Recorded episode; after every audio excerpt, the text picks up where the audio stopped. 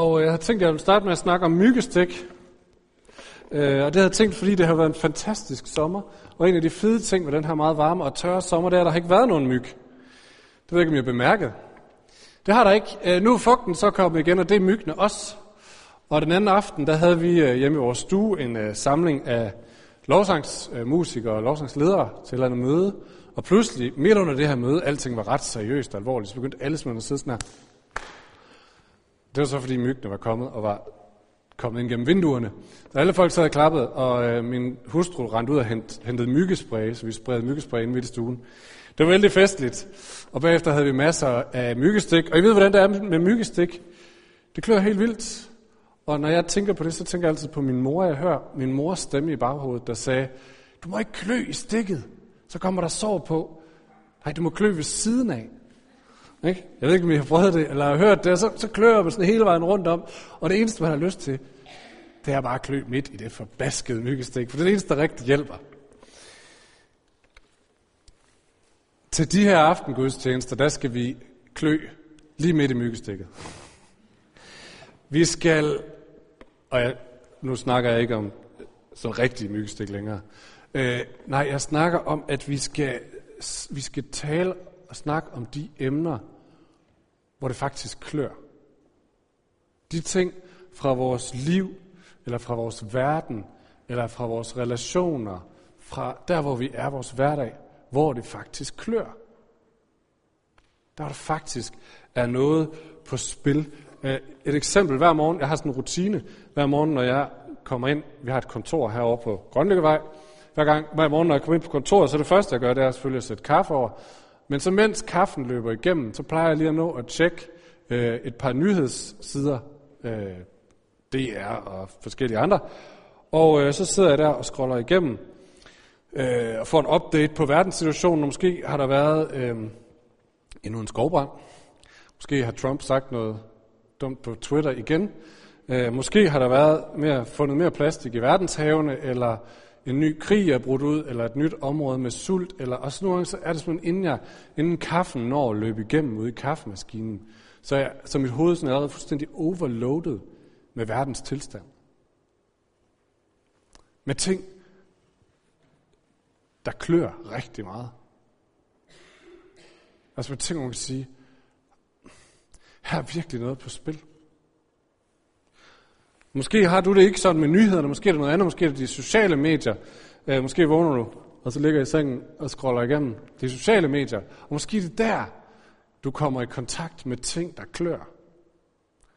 Det kan være venner, hvor du pludselig tænker, hvad er det for noget, de er kommet ud i? Sygdom, eller et eller andet forfærdeligt. Det kan være, ja, hvad ved jeg, ting, hvor du bare tænker, det her det er frustrerende, det her det klør, det her det forstår jeg ikke. Jeg ville ønske, jeg kunne gøre noget, jeg ville ønske, jeg havde svaret på det her. Og hvis du er sådan en, der plejer at komme i kirke, så kan det også være, at du tænker, hvad har Gud tænkt sig at gøre ved det her? Har han et svar på det her, eller er han ligeglad? Og det er de ting, vi gerne vil snakke om i kirken. Altså, nogen tænker, kirke, det er sådan noget, når du bliver plus 45 og har lidt tid i dit hoved, så kan du begynde at være optaget af sådan ting, der ikke, altså hvad ved jeg, ting der er abstrakt, eller ting, der sådan er højere. Og det er det, kirke handler om. Det handler ikke om livet, det handler om noget abstrakt. Men vi insisterer egentlig på, at nej, kirke, tro Gud, hvis han skal være relevant på nogen som helst måde, så skal han have noget at sige til det her liv. Til de ting, der klør. Til det, der er på spil. Til min morgen, i morgen mandag. Der var jeg. Og her til aftengudstjenesterne, der har vi prøvet sådan at sætte helt, hvad skal man sige, spot på det. Ved at sige, vi har et tema over prædiknerne, i hvert fald i det her efterår, som vi kalder sager, der nager. Det er 20 stjålet fra en gammel TV2-serie om gamle krimisager, man aldrig har fået opklaret. Men det er altså ikke det, vi skal. Nej, vi skal snakke om sager, der nager. Vi skal snakke om det, der klør.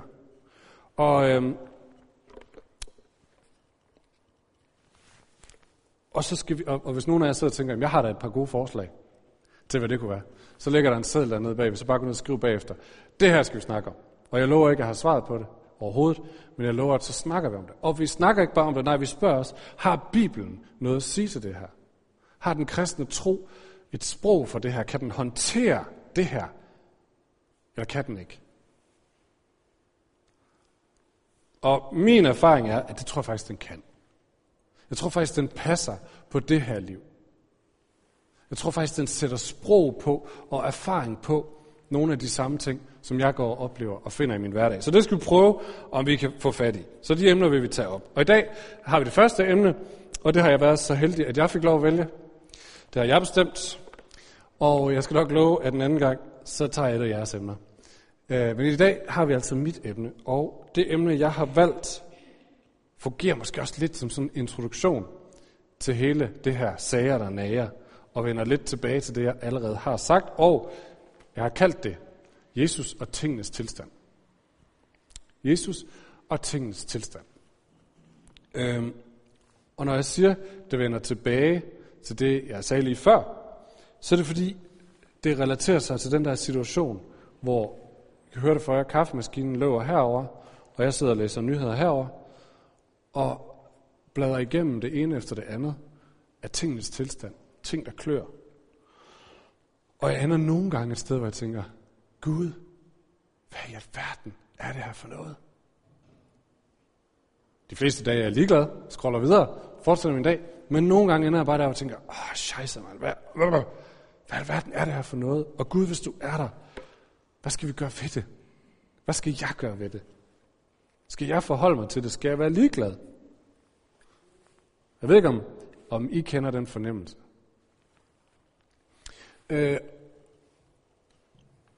Og blandt kristne mennesker, sådan op i kirkehistorien, så har det typisk været to måder, sådan groft sagt, at se på det her på. Eller at svare på det her på. Den ene har været den her år, der er så meget i verden, som der burde blive gjort noget ved. Der er så mange ting, der burde blive rykket ind i og gjort noget ved. Men heldigvis, så har Gud lovet os, at en gang så kommer vi i himlen, så jeg kan heldigvis være ligeglad med alt det derovre. Jeg skal bare sørge for at holde min sti ren og koncentrere mig om at opføre mig ordentligt, og så må det passe sig selv. Det er den ene ekstrem. Den anden ekstrem er folk, der har sagt, høj, der er simpelthen så meget i verden, der burde blive gjort. Og det er nok mig, der skal gøre det så. Det er nok det, Gud sætter mig til.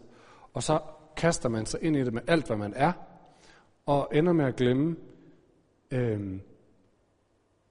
glemme Gud. Fordi man tænker, hvis bare vi tager os nok sammen, så bliver det helt nok godt til sidst. Kan I se forskellen? Og det har typisk været den måde, kirken har svaret på. Spørgsmålet er, hvad er rigtigt? Hvad er bedst? Er det mest rigtigt at sige, at vi skal i himlen engang, så skal I med den her verden. Vi kan være passive. Eller, vi er de eneste, der kan gøre noget ved det, for nu har vi jo set det. Så nu gør vi det hele, så skal det nok blive godt til sidst. Hvad er det bedste? Hvis jeg nu skal være helt ærlig, så ender min morgenrutine tit med, at jeg bliver så overvældet af alt det her, der burde gøres. Der er trafficking. Der er slavelignende arbejdsforhold i Taiwan. Der er det ene og det andet. Jeg burde gøre noget, men jeg kan ikke overskue det. Så lad bare være. Og det er det rigtige. Det gad jeg godt at vide. Det gad jeg simpelthen godt at vide. Så jeg har siddet og kigget lidt på Bibelen. Har du et svar? Hvordan burde jeg forholde mig til det her? Hvordan burde vi som kirke forholde os til det her? Skal vi sælge det hele, og så bare flytte ud i den tredje verden? Eller hvad skal vi gøre? Og hvis vi havde tid, så kunne vi lige bladre Bibelen igennem sammen. Det kunne være fedt. Det er måske lidt et ambitiøst projekt, lige for sådan en aftengudstjeneste. Men vi kan prøve at følge en rød tråd, fordi det er der nemlig igennem hele Bibelens fortælling. Gud, han siger nemlig noget om, hvem han er, og hvem vi er, og hvad den store plan er. Og prøv at høre her, min erfaring er, at den her røde tråd, den her linje, den prøver på at vise mig et sted, hvor der er både frihed, men også hvor der er mening. Så jeg får frihed til at leve det her liv. Men der bliver også mening med at leve det. Så den prøver vi lige at finde, den her røde tråd. Og hvis du ikke er kristen, og du tænker, okay, det er virkelig mærkeligt det her, så er det helt fair. Det er der så meget i den her gudstjeneste, der er. Men jeg håber, du vil prøve at lytte med, og bare lige tænke, den her fortælling, eller det her, svarer det overens med min erfaring af mit liv, eller af verden, eller gør det slet ikke. Og så må du bare gerne komme og diskutere det med mig bagefter, hvis du har lyst. Jeg bider ikke. Nå, jeg vil bare skitsere nogle punkter fra den her historie. Altså, bare lige for at summere op, det handler om, det er, min plads, min funktion, min rolle, din funktion, din rolle i det her liv, er det bare at sige, skib med verden, når tingenes tilstand melder sig, eller er det at sige, nej, jeg rykker ind med alt, hvad jeg er. Hvor er pladsen? Og Bibelen fortæller det sådan her, at Gud skaber verden i begyndelsen. Hver enkelt lille ting, dyr, natur og mennesker er skabt af Gud, og han skaber det på 6 dage, eller 6.000 år, eller 6 milliarder år, det ved jeg ikke. Om det involverer en eller anden form for evolution eller udvikling, det ved jeg heller ikke. Og lige for det her, der er det sådan set også ligegyldigt. Det er ikke så vigtigt. Det, der er vigtigt, det er, at Bibelen fortæller, at alle detaljer er skabt af Gud. Dyr, natur, mennesker, det hele. Og det betyder, at der er ikke noget som helst i verden, som Gud ikke er optaget af, som han ikke har omsorg for. Så jeg er helt 100 på, at tingenes tilstand betyder noget for Gud. Gud han sidder ikke og scroller nyheder, og så tænker han, giv mig det. Nej, han sidder og ser hver eneste ting, og det berører ham.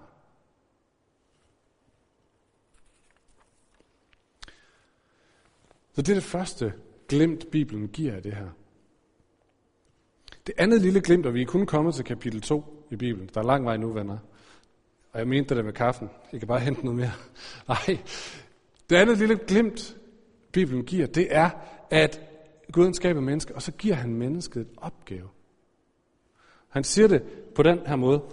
Formér jer og bliv mange. Bred jer over hele jorden og tag den i besiddelse. Hersk over fiskene, fuglene og alle de andre dyr på jorden. Så Gud siger altså til mennesker, jeres opgave er at lede alt det, jeg lige har skabt. Nu står der hersk. Det er sådan lidt et dårligt ord på dansk, fordi det eneste, vi forbinder med det, det er sådan en ond tyran. Ikke? Men bedre måde at oversætte på, vil være at sige led, at lede.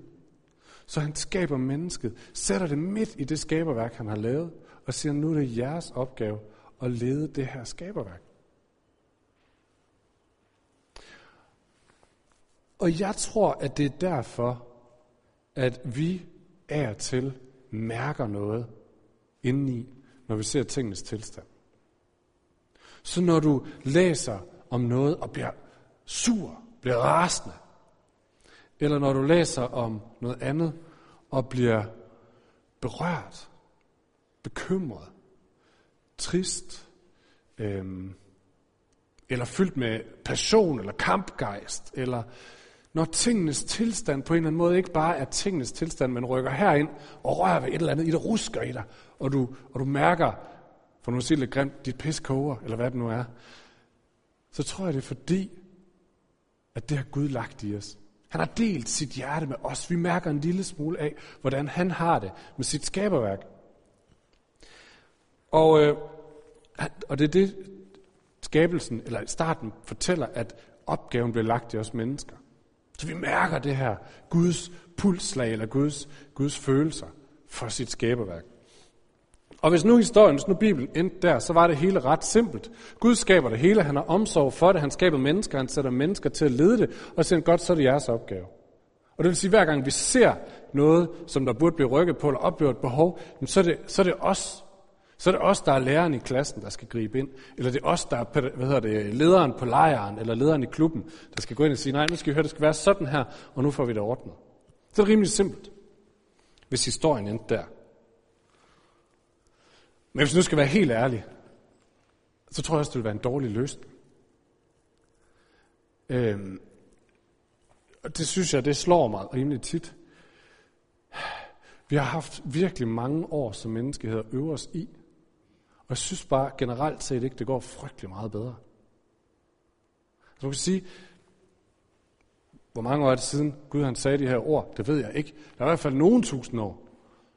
Og overordnet set, så går det bare ikke ret meget bedre for os som verden. Jo, der er måske nogle parametre, hvor man tænker, her går det godt, men så er der andre ting. Der er aldrig blevet slået så mange mennesker ihjel, som der bliver lige nu. Der er aldrig blevet ødelagt så meget af naturen, som der bliver lige nu. Der er aldrig blevet skabt større ulighed for de ultra ekstremt rige til de helt fattige. Så overordnet set, så virker det som en dårlig plan at sige, her er skaberværket, som jeg har omsorg for, I tager ansvaret. Det vil på en eller anden måde ikke rigtig moden til, på den lange bane sætte ud til. Det var vi helt op på den høje klinge her, og snakker om de helt store ting. Men nu var emnet også tingenes tilstand, og det tager lidt det hele.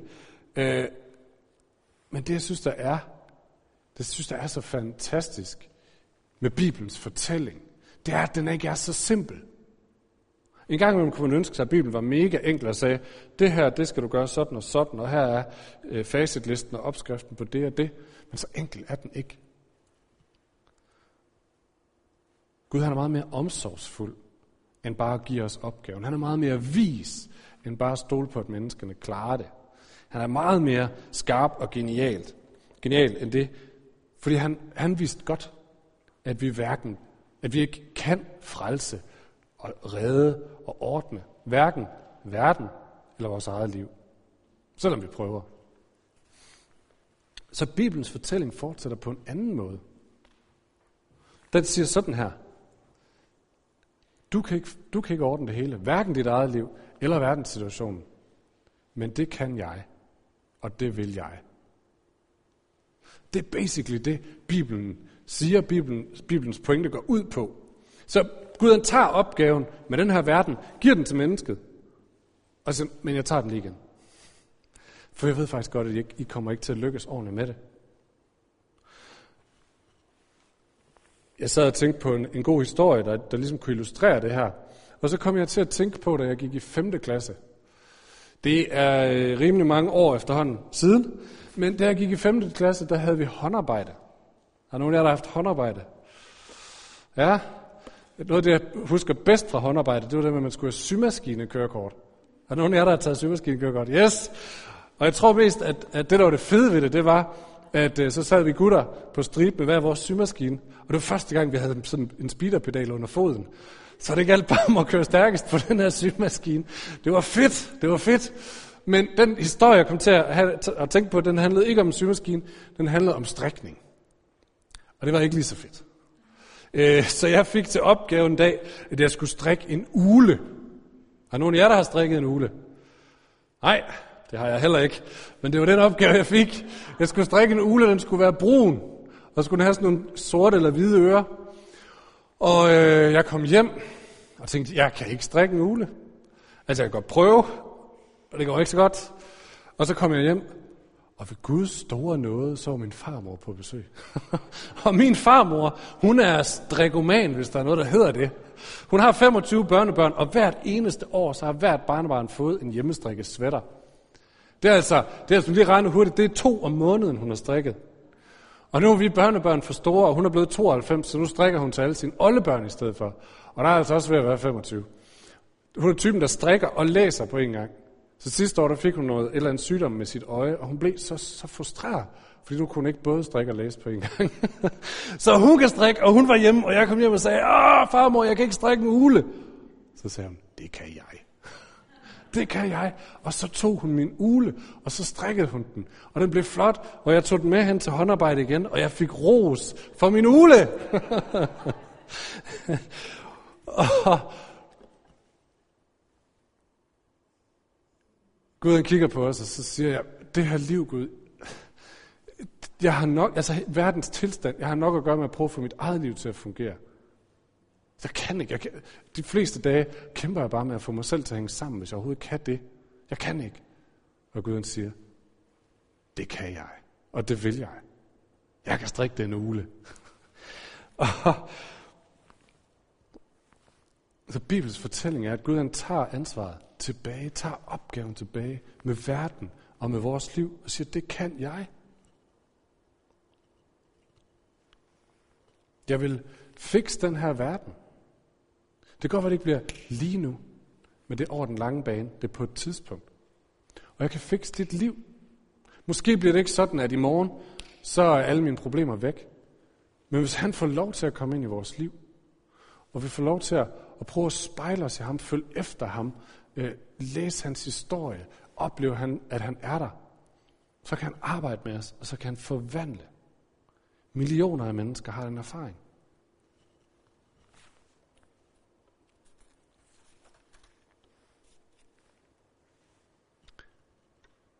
Hvis du sidder i aften og tænker, det trænger jeg simpelthen til at mærke. Det trænger jeg til at opleve, at Gud han tager ansvaret af mine skuldre. Ansvaret, måske er det ansvaret for verden, der fylder dig.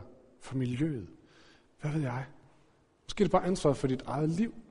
Du sidder og tænker, jeg kan næsten ikke komme op om morgenen for alt det, jeg synes, der skal lykkes. Så vil jeg bare opfordre dig til at gå ned til forbøn nede bagved. Så vil Søren bede om, at Gud han må rykke ind, og at han vil tage ansvaret tilbage, eller fortælle dig, at han har taget det, og at han vil være med til at forvandle. Nå, sidste trin, fordi Gud han efterlader os ikke der, som nogen, der bare sidder uden ansvar og siger, gå ud og lege, unger. Det gør det faktisk ikke. Og det synes jeg faktisk er fedt. Fordi jeg er typen, som er dårlig til lørdag, hvis ikke der er en plan.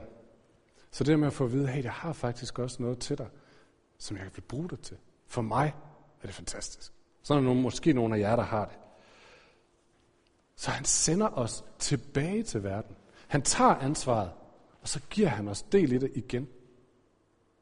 Og siger han, jeg elsker den her verden. Jeg vil faktisk gerne, at der sker gode ting. Jeg vil faktisk gerne, at nogen rykker ind, der hvor der er brug for det. Gør noget. Handler. Går til kamp. Og jeg sender dig. Forskellen er bare, at ansvaret er ikke mit længere. Og resultatet af, hvordan det går med det, er ikke noget, jeg behøver at måle mig i. Så jeg kan løbe ud og forsøge, og jeg kan bumme noget så hårdt, og så siger Gud, det er okay. Op igen, min ven. Jeg behøver ikke at gå i stykker på det. Så han sender nogen ud for at kæmpe for miljøet. Han sender nogen til at gå ind i politik. Han sender nogen til at bekæmpe fattigdom, eller trafficking, eller alt muligt andet. Nogle af de største forkæmpere, vi sådan kan finde tilbage i historien, de kendte lige præcis den her historie, med at have fået ansvaret tilbage fra Gud, eller fået del i hans opgave.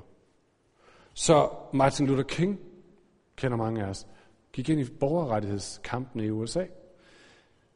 Moder Teresa i Indien gik ind i uretfærdigheden for de fattigste. Desmond Tutu var en lille sort biskop i Sydafrika, der gik ind i et land, der var ved at kunne fuldstændig smadre på grund af apartheid. Dietrich Bonhoeffer gik ind i Nazi-Tyskland og kæmpede en kamp. Og de vidste alle sammen, at ansvaret var ikke deres, men de kunne godt gå ind i kampen alligevel. Jeg havde egentlig tænkt, at jeg skulle citere noget, som ligesom satte der på spidsen. Nu har jeg ikke taget det med. Prøv at genfortælle det.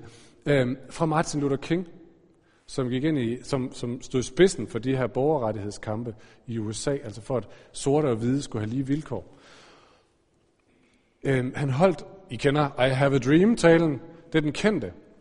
Han holdt også en anden tale, som jeg tror, den er blevet kaldt I've Been to the Mountaintop.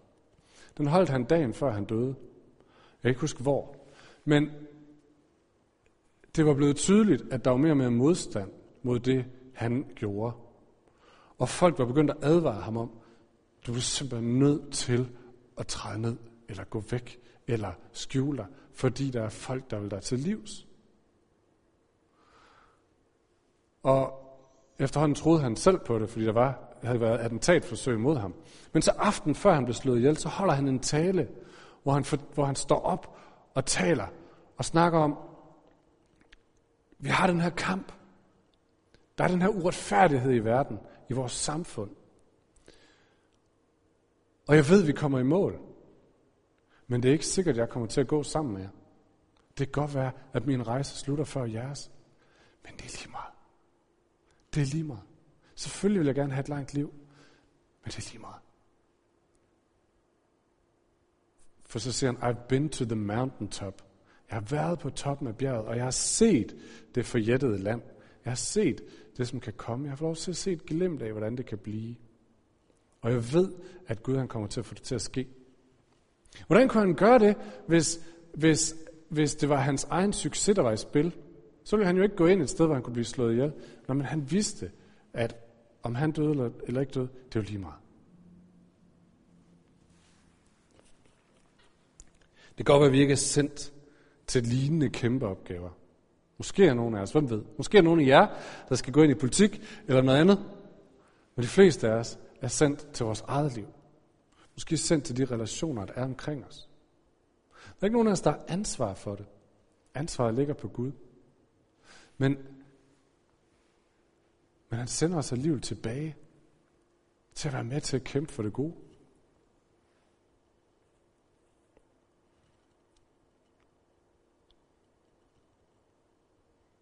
Og han giver os et solidt underlag at stå på, fordi han siger, om du lykkes i skolen eller ikke lykkes i skolen, om din familie lykkes eller ikke lykkes, om dit liv lykkes i andres øjne eller ikke lykkes, om du får klaret verdenssituationen eller ikke verdenssituationen, det er ikke afgørende for, at du hører til hos mig, og at jeg vil føre det igennem i sidste ende.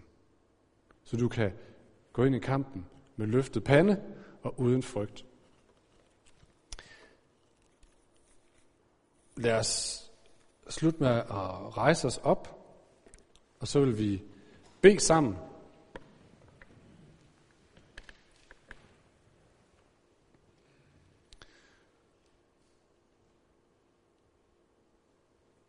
Almægtige Gud, tak for den verden, du har skabt. Tak for alt det smukke og det skønne, som vi får lov til at opleve en gang imellem. Tak fordi det må minde os om, hvad der var din tanke, da du skabte det hele. Og hvad der er dit løfte, når du taler om, at du vil genoprette, du vil forny, du vil gøre det hele godt igen. Og Gud, tak fordi, at du ikke har overladt det fulde ansvar til os. Tak fordi du siger, at du ved din mægtige, guddommelige kraft vil forvandle både vores eget liv og i den her verden.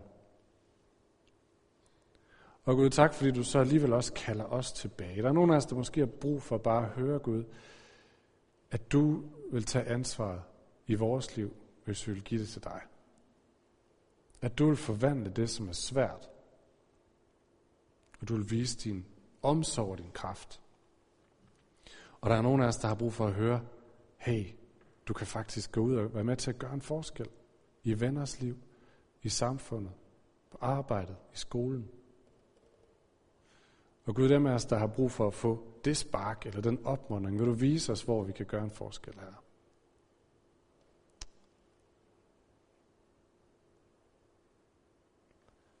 Amen.